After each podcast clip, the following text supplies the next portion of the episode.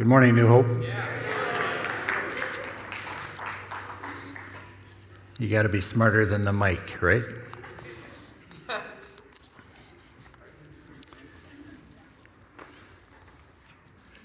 I know just enough technology to be dangerous. Um, those of you who are observant have already figured out that I'm not Mark Kring. Uh, my name is Gary Post. I'm the care pastor here at New Hope. It's good to be with you this morning. Thank you for coming. Let's pray before we start, shall we? Dear Father, uh, we thank you for this time together. We thank you that, uh, that we can worship, Lord, freely, that uh, we can come together and praise you and learn from you and encourage each other and, uh, and just uh, be together, uh, even in the midst of all the chaos that's going around us. We know that nothing of any eternal consequence will happen today unless your Holy Spirit empowers it.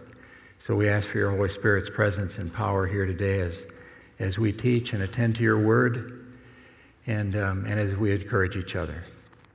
We ask all these things in the powerful name of our Savior, Jesus Christ. Amen.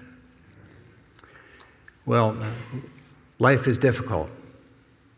Life is difficult. Those are the first three words in M. Scott Peck's book, The Road Less Traveled, in 1978. It's become some, something of a Christian classic.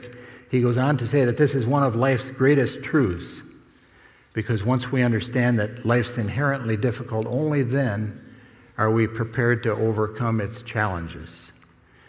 Pastor and author Tim Keller elaborates on that uh, the difficulties of life in, in his book, uh, Walking with God Through Pain and Suffering. He says this The implicit but strong cultural assumption of young adults, and I would add of adults at any age, is that God owes all but the most villainous people a comfortable life. This premise, however, inevitably leads to bitter disillusionment. Life is nasty, hard, brutish, and always feels too short. The presumption of spiritual entitlement dooms its bearers to a life of confusion when things in life inevitably go wrong. It's important to recognize that, uh, that life includes both joy and sorrow, both happiness and pain. That's one of the marks of spiritual maturity when we, when we recognize that. As, and as a care pastor who spends most of my time counseling, I, I have to tell you that no one ever shows up in my office to tell me how great things are going. It, it just doesn't happen that way. I spend most of my time with people in, in some flavor of pain, grieving the loss of a loved one, uh, facing a life threatening illness, either themselves or someone that they love, um, abandonment by a spouse, broken relationships, problems in marriage, prodigal children, overwhelming depression and anxiety, addictions, personal failures. The uh, same is true for our care coordinator, uh, Tabby Romy, who deals with many uh, women who are uh, wounded and hurting, and with our Stephen ministers who come alongside uh, those who are hurting to encourage and pray with and, and lift them up over time. And for many of you who, who minister to each other from day to day and, and week to week. Jesus told us clearly that life would not be easy, but that there's hope in him. He said this in uh, John 16 20, 33 I've told you these things so that in me you may have peace. In this world you will have trouble, but take heart. I have overcome the world. Jesus always points, him, points us uh, back to himself as our ultimate source of peace uh, amid the tragedies of life. But you know, some labor under the misconception that Christians should always be happy, that we really have no excuse for being unhappy. In fact, uh, some will say to you, if you're discouraged, uh, some will say, well, uh, pray and read the Bible more, and, and you won't be so sad. Um, that's well meaning, but I think it's terrible advice uh, because, uh, yes, we should all pray and read the Bible more. Uh, that's true for everybody. but there's more to it than that.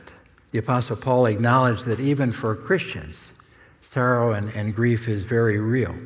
He says in 1 Thessalonians 4.13, he said, uh, sorrow is real, but, but we do not grieve as those who have no hope.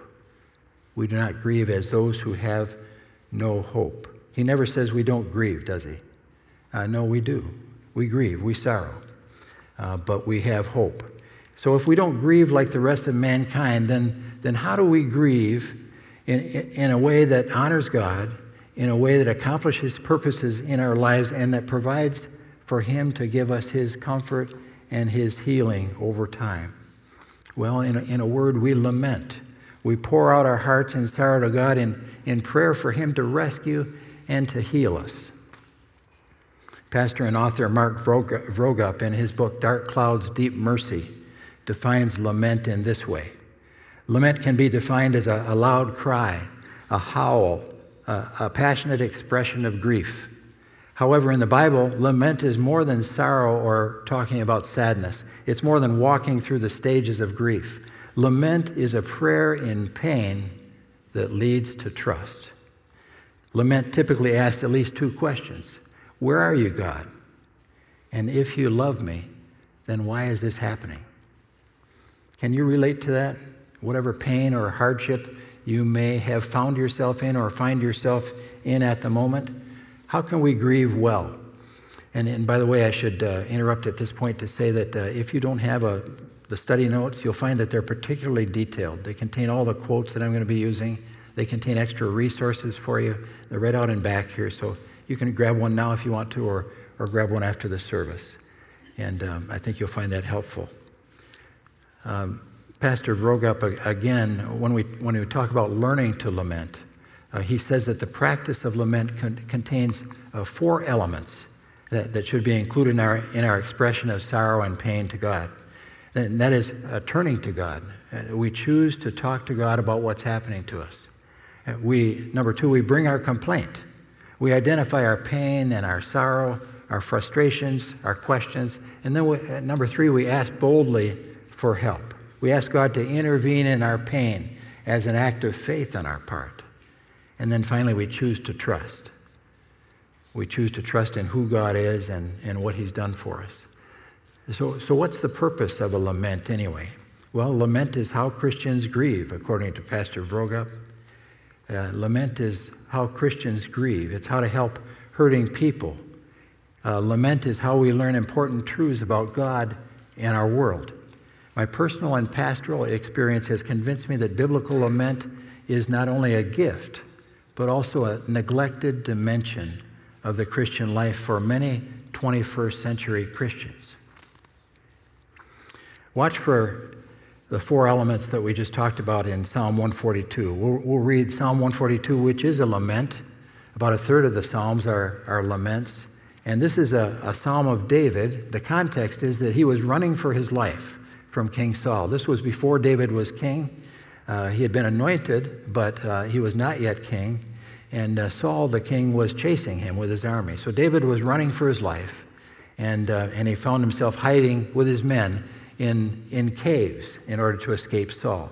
That's the context in which he wrote this. David says, I cry aloud to the Lord. I lift up my voice to the Lord for mercy. I pour out before him my complaint. Before him I tell my trouble. When my spirit grows faint within me, it is you who watch over my way. In the path where I walk, people have hidden a snare for me. Look and see, there is no one at my right hand. No one is concerned for me. I have no refuge. No one cares for my life. I cry to you, Lord, and I say, You are my refuge, my portion in the land of the living. Listen to my cry, for I am in desperate need. Rescue me from those who pursue me, for they're too strong for me. Set me free from my prison, that I may praise your name. Then the righteous will gather about me because of your goodness to me. The, the practice of lament uh, for pouring out our sorrow to God in prayer is found throughout Scripture. I already mentioned that about a third of the Psalms are laments. Uh, when Jesus called out to God and, on the cross and, uh, and said, My God, my God, why have you forsaken me? Uh, he, that was a lament. It's right out of Psalm 22, verse 1. In the Old Testament, uh, Hannah, if you remember, uh, Hannah cried out to God uh, because she was barren and she wanted to conceive a child. And, and so she, she asked boldly for God to help her con, uh, conceive a child. And God uh, rewarded her, God answered her, her petition and allowed her to conceive a son, the, the great prophet Samuel.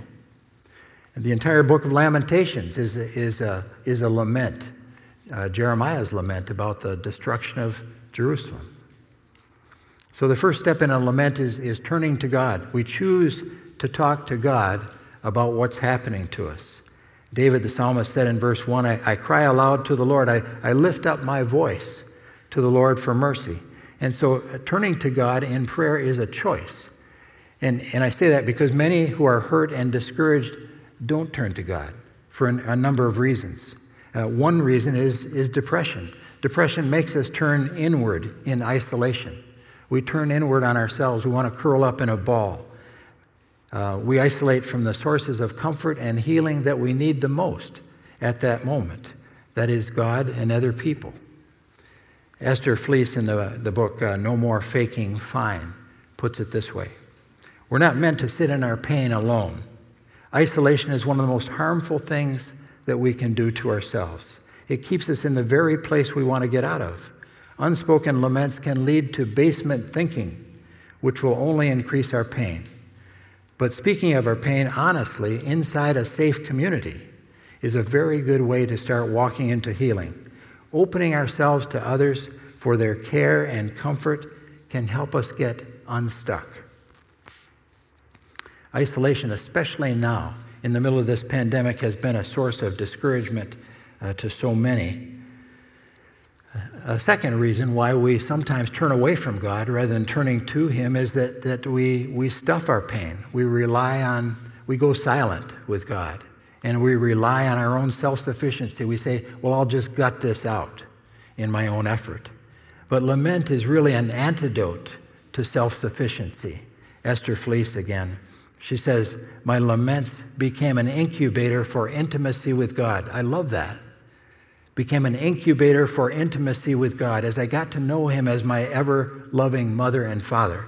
Sometimes it, it takes hitting rock bottom to realize our dependence on God is spiritual strength, not weakness. Sometimes it takes a desperate, don't forget me, God, to see with new eyes that He is powerfully present with us no matter what the circumstance. Another reason why we can turn away from God instead of turning to God is that we're betrayed by our feelings to think that God is distant or uninterested. Uh, we have to counter Satan's accusations that God doesn't care about us with God's truth. In Psalm 34 18, one of my favorite go to verses uh, for helping people who feel distant and discouraged distant from God and discouraged is uh, Psalm 34 18. The, the Lord is near to the brokenhearted, and he saves those who are crushed in spirit. Often I'll have a conversation, especially for those who have been traumatized uh, earlier in life. Uh, they'll often feel distant from God or disapproved of by God, or that God hates them uh, even. And, and I'll, I'll ask them to, to read this verse to me, and then I'll say, are, are you brokenhearted? Well, yes, I am. Are you crushed in spirit? Well, yes, I am. Well, what is, where does God say He is with relationship to you? Well, it says He says He's near to me. That's right. He's near to you. What does He say? What does it say that He's prepared to do? It, it says He's prepared to save me. He's prepared to rescue me. That's right. So your, your choice here is are you going to believe your feelings, which are transient and which mislead us? Or are you going to believe what God says is truth, what God says is reality? God is always near to you when you're hurting. Another reason why uh, we can turn away from God is we allow our, our pain to turn us against God in anger and bitterness over our loss. Esther Fleece uh, speaks to that. She says, if the enemy can get to us, if the enemy can get us to feel neglected by God, there's no way we'll feel safe enough to bring our laments to Him. That's the heart of his strategy. When we believe God has forgotten us, the last thing we want to do is to go to Him in prayer. And so our stuffed down laments turn into lies about His character. We choose to turn to God or not because of who we understand Him to be. And many wounded men and women that I encounter have a defective understanding of who God is and how He desires to work in our lives. Michael spoke to that this morning. He, he said, One thing I want you to leave here with is understanding that God loves you and that you are precious to Him and that He wants an intimate relationship with you. Uh, we need to help people see uh, themselves from God's perspective, not from their own perspective. Those, especially who are raised by angry or abusive fathers or mothers, tend to see God as angry and vindictive rather than as a loving Heavenly Father who desires a relationship with them. It requires reshaping their understanding of who God is and how much He loves us. And many times that happens through Scripture, finding out who God is in Scripture. I always say that the Bible is, is, is uh, God telling us who He is and how He desires to work in our lives. Uh, Esther Fleece uh, speaks to this issue in, in her book. She says, I had to bathe myself in Scripture and get to know God again.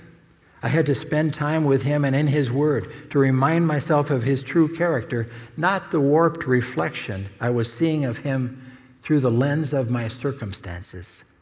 Here's what I found God is close to the brokenhearted. His salvation is near to those who fear him. God is near to all who call on him in truth. Well, the, the second step is bringing our complaint. Uh, we, we identify our, our sorrow our pain, our frustrations, our, our questions, and we bring them to God. This is what David did in verse 2. He says, I will pour out before him my complaint, before him I tell my trouble. Yes, God already knows. That's true. He knows everything. That's not the point, is it? In 1 John 1 9, it says, If you confess your sins, he's faithful and just to forgive us our sins. Uh, we confess our sins f- for us so that God can heal us and sanctify us and make us righteous, not for him. He already knows what they are. And the same thing, same thing is true here. He already knows the source of our pain. He already knows what we're going through. But he, he says, I need you to pour that out to me. It's for you so that you can understand that I'm listening to you. There's a difference between complaining to God and, and criticizing God. And when I work with couples, I, I make the distinction this way. If the husband, who I'll call Larry, sorry, Larry's, who I'll call Larry, is not picking up his dirty clothes, it's, it's, certainly appropriate for his wife to say, Larry, if you'd pick up your dirty clothes and put them in the hamper, it would make it so much easier for me on laundry day. Would, would you do that for me? There's nothing wrong with that request. If, on the other hand, she should say, uh, Larry, what's wrong with you? You're so irresponsible. You can't even pick up after yourself. Were you raised by wolves or what? You see, that's an attack on Larry's character. It makes him a bad person because he doesn't pick up his socks. And in the same way, we're in no position to criticize God's character, but we can legitimately complain to Him uh, about the circumstances we find ourselves in. You know, the most important attribute that people are looking for in a counselor is someone who will listen with empathy, walk alongside them in their pain, and understand uh, what they're feeling. And that's what we're looking for in God, too, isn't it? And when we cry out to God, pouring out our pain, our sorrow, our frustrations, our questions, helps us know that God hears us and understands our pain. He empathizes with us. Scripture tells us that explicitly. Esther Fleece puts it this way If I would have taken my hurt to God, I would have found that God's love for us is unwavering. This is why we can lament to Him freely he doesn't compare our pain to another's. He doesn't minimize it. He doesn't spiritualize it away. We can wrestle deeply with the character and nature of God because He's longing to give us a deeper revelation of Him all the time. The third step in lament is, is asking boldly, asking God to intervene in our pain as an act of faith on our part. You know, it's so easy to get stuck at the complaining step. When people are struggling with depression, one of the uh, pitfalls there is, is uh, now I'm struggling for the word, is uh, rumination. That is, we, we seize on negative thoughts, we turn them over and over in our minds until they become our reality. And then we, we act as if those things are true. And, and that, that can happen too if, uh, if we don't ask. Uh, and uh, James says to us, You do not have because you do not ask God. You do not have because you do not ask. So David, as a psalmist, fights that discouragement and, and that disorientation that comes with pain. We see it in verses 3 and 4. He says, When my spirit grows faint within me, it's you who watch over my way. In the path where I walk, people have hidden a snare for me. Look and see, there is no one at my right hand. No one is concerned for me. I have no refuge. No one cares for my life. You can feel his pain, can't you? I often observe that when people are overwhelmed with a sudden loss or, or with a betrayal, that they're disoriented. They find it difficult to think clearly and to make decisions. They often feel alone, and it, it feels as if there's no one who cares about them. Yet, in spite of being overwhelmed by his circumstances, David, at the psalmist, still has, has faith uh, to acknowledge that he says, It is you who watch over my way. It's an expression of faith that God is still in control. And that faith is enough to allow him to move from complaint to asking God boldly for what he needs.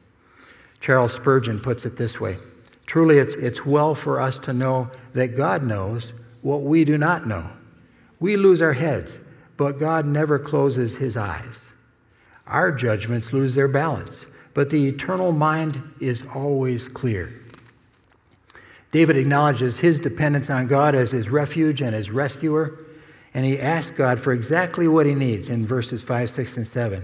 He says, I cry to you, Lord. I say, You are my refuge, my portion in the land of the living. Listen to my cry, for I'm in desperate need. Rescue me from those that pursue me for they're too strong for me. Set me free from my prison, that I may praise your name. You see, David's prison was a cave to which he fled to escape his pursuers. But our prison is often despair, loneliness, fear, bitterness, anger, overwhelming sorrow. God can free us from all those things.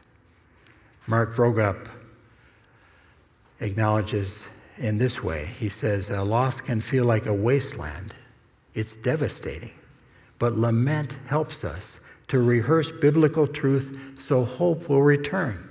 Despite what you see, despite what you feel, despite what you think, lament can be a supply of grace as you affirm that God's mercies are new every day. As you rehearse what is true, hope can rise. I promise. God promises too.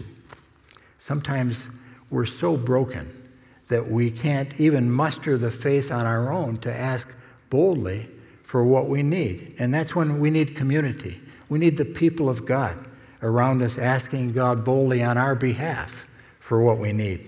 Vroegop again uh, summarizes it this way Beyond your own prayers, keep this in mind the next time you're walking alongside a hurting friend. You might think that praying with someone in pain is a small and insignificant thing. But it's not. You'll likely be able to ask God for help with a different level of faith than your hurting friend can muster. The boldness of your request and the confidence in your approach to the throne of grace can be a great help.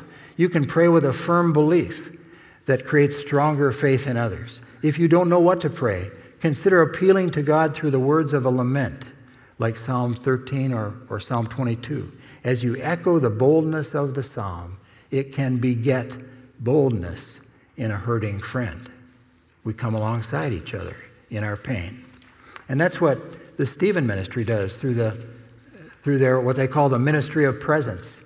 Uh, those Stephen ministers who come alongside others to, to uh, pray for and encourage and listen to uh, as they walk through a, painful hardship in life. If you could, if you could use someone like that uh, to, uh, to encourage you during a difficult time, then, then contact the Stephen Ministry. You can call me, you can call the church, check in with, uh, with Phil or Carol Tobias, who lead that ministry.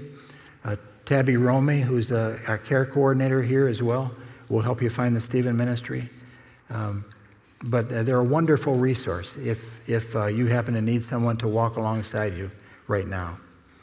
A final step choosing to trust. Uh, we choose to trust who God is, what He's promised, and, and what He's done in our lives. Uh, a lament always ends with an affirmation of our trust in God to provide what we need. And, and David affirmed God's power to accomplish what he asked and, and also the goodness of God when he said this Set me free from my prison that I may praise your name. Then the righteous will gather about me because of your goodness to me. In, in order to affirm our trust in God, we have to know who God is, and we have to trust his character. Mark Vroegop puts it this way Therefore, lament is rooted in what we believe. It's a prayer loaded with theology. Christians affirm that the world is broken, that God is powerful, and that he will be faithful. Therefore, lament, I love this, lament stands in the gap between pain and promise. To cry is human, but to lament is Christian. We have to be able to trust God in the waiting, don't we? In the waiting for his timing to deliver us. Esther Fleece uh, observes even as we cry, How long, Lord? We can trust the process that in the waiting, we are being strengthened and sanctified and transformed. Even in the waiting, God is powerfully present, and that can be a source of deep, unshakable joy. But to trust God, we, we have to know and remember His promises to us in, in Scripture. And I included uh, uh, three of my favorites below. But uh, Esther Fleece uh, says this about the promises of God. In the same way, calling to mind God's promises is an act of faith in the fact that He will do what He says. If we feel like God has forgotten us, then we have a great opportunity to dive into Scripture and refresh our memory of who He is and what He promises to those who follow Him. Uh, three of the, my favorites, my go to promises that I use with other folks are, are Isaiah 41:10. I particularly like it in the New American Standard Version. It says, Do not fear, for I am with you. Do not anxiously look about you the image that comes to mind is somebody looking all over for help when their source of help is right in front of them. Do not anxiously look about you, for I am your God. I will strengthen you. Surely I will help you. Surely I will uphold you with my righteous right hand. And then uh, one we've talked about the Lord is near to the brokenhearted, saves those who are crushed in spirit. And then finally, uh, Philippians 4, 6, and 7, which is, uh, I call God's prescription for peace. Uh, do not be anxious about anything, but in every situation, by prayer and petition with thanksgiving, present your request to God. And the peace of God, which transcends all understanding, will guard your hearts and your minds in Christ Jesus. Let me share with you a, a testimony of uh, lament, uh, someone who's moved from lament to joy. Joni Eareckson Tada, for those of you who don't know, is a, a wonderful Christian woman. I think she's in perhaps in her 60s now. Uh, but she was uh, made a quadriplegic early in life at 17 in a diving accident. And of course, she went through all the, the lament of, um, her, uh, about her situation. And, and ultimately, at this stage in her life, I know that she's written over 50 books. And uh, she's uh, touched millions of lives all over the globe, all while a quadriplegic. And the, the, the place where God has brought her as she walked through that, that pain over the course of a lifetime, uh, she summarizes in, in a testimony in her book, A Place of Healing. Uh, this is what she has to say He has a plan and a purpose for my time on earth. He is the master artist or sculptor. He's the one who chooses the tools he will use to perfect his workmanship. What of suffering then? What of illness? What of disability? Am I to tell him which tools he can use and which tools he can't use in the, in the lifelong task of perfecting me and molding me into the beautiful image of Jesus? Do I really know better than him so I can state without equivocation that it's always his will to heal me of every physical affliction? I am his poem. Do I have the right to say, Lord, you need to trim line number two and brighten up lines three and five? They're just a little bit dark. Do, you, do, you, do I, the poem, the thing being written, know more than the poet? Friend, you may be going through a time of wounding right now, and if you are, take heart, because your heart is being set to God's, and there is no saving work apart from pain. Your life will produce so much more fruit from it all. Fruit that you probably won't even see or, or know about every day of our short lives, even every hour, has eternal consequences for good or ill. Eternity and the way we'll live in it is somehow being shaped by our moment to moment responses to the life we have before us to live right now. Isn't that a powerful testimony of the grace of God? to reshape a life. I have one more thing to share with you. It's, it's one thing to hear me talk about lament, it, it's another thing to hear a person who's walked through it. And so, uh, my friend and colleague in ministry, uh, Tabby Romy, uh, agreed to uh, be brave enough and vulnerable enough to talk about what she's gone through. Over the past couple years, uh, she was left alone after 25 years of marriage, and, uh, and uh, lament has been very important to her in the, in the healing process. So uh, earlier this week, we met together, and, and, uh, and I interviewed her, asked some questions about how lament has been important to her and how it's worked in her life. And so the video we're about to watch is, is, um, is her story. I thank her for sharing it. Nothing like hearing it from somebody who's been through it, right? I, appreciate uh, Tabby being uh, vulnerable enough and brave enough to be willing to share her story with us. I think she's going to be uh, toward the back someplace if, uh, if there are those of you who'd like to talk with her more about what it looks like to lament. Let's pray together, shall we?